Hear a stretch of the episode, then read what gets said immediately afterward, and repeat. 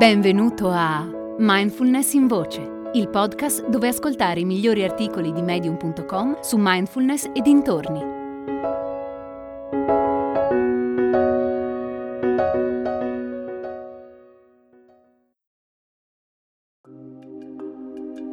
A gennaio iniziano due nuove attività di mindfulness online. Un corso per principianti e un gruppo di pratica per chi ha già esperienza di meditazione. Puoi partecipare ovunque tu sia. Per informazioni visita mindfulnessbergamo.net barra corsi.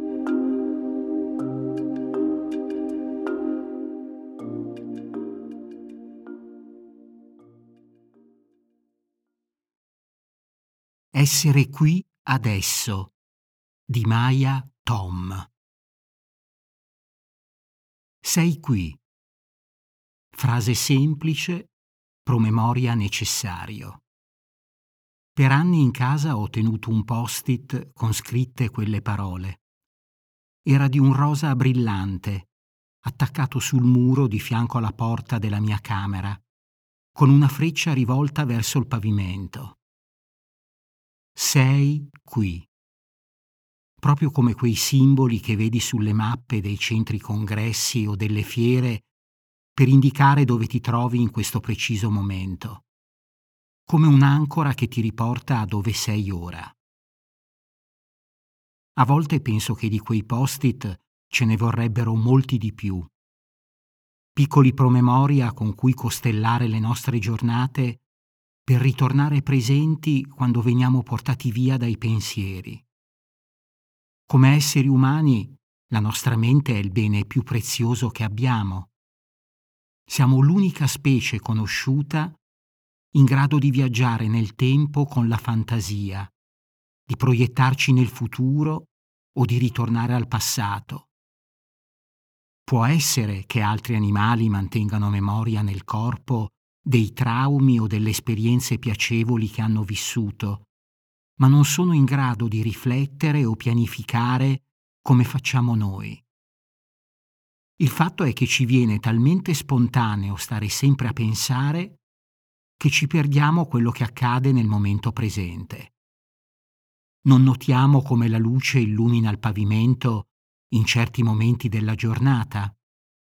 Ci perdiamo i colori di un tramonto particolarmente bello o il modo di ridere tipico di un amico sentiamo dire spesso che l'antidoto alla mancanza di presenza è la mindfulness.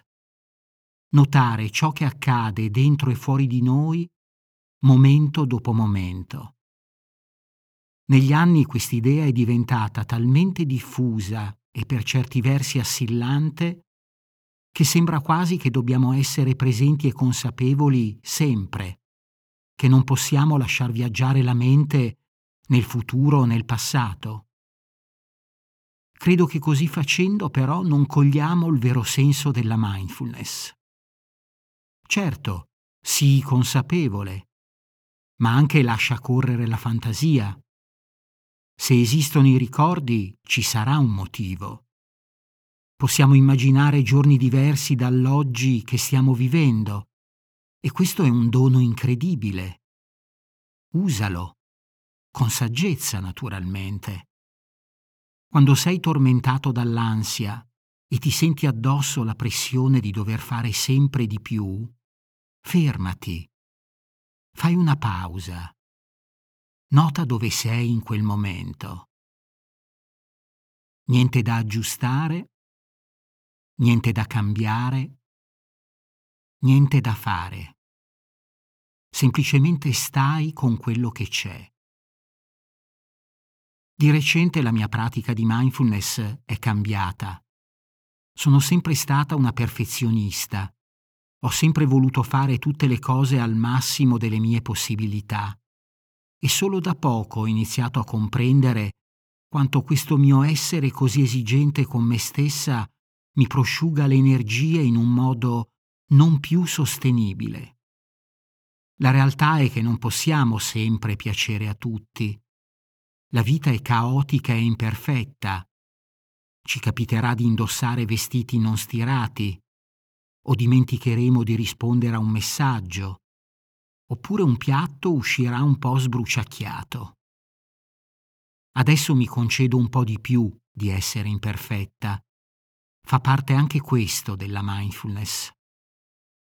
Quando sono seduta in meditazione e mi stresso perché sto meditando male, ricordo a me stessa che questo momento è perfetto così com'è, è esattamente come deve essere.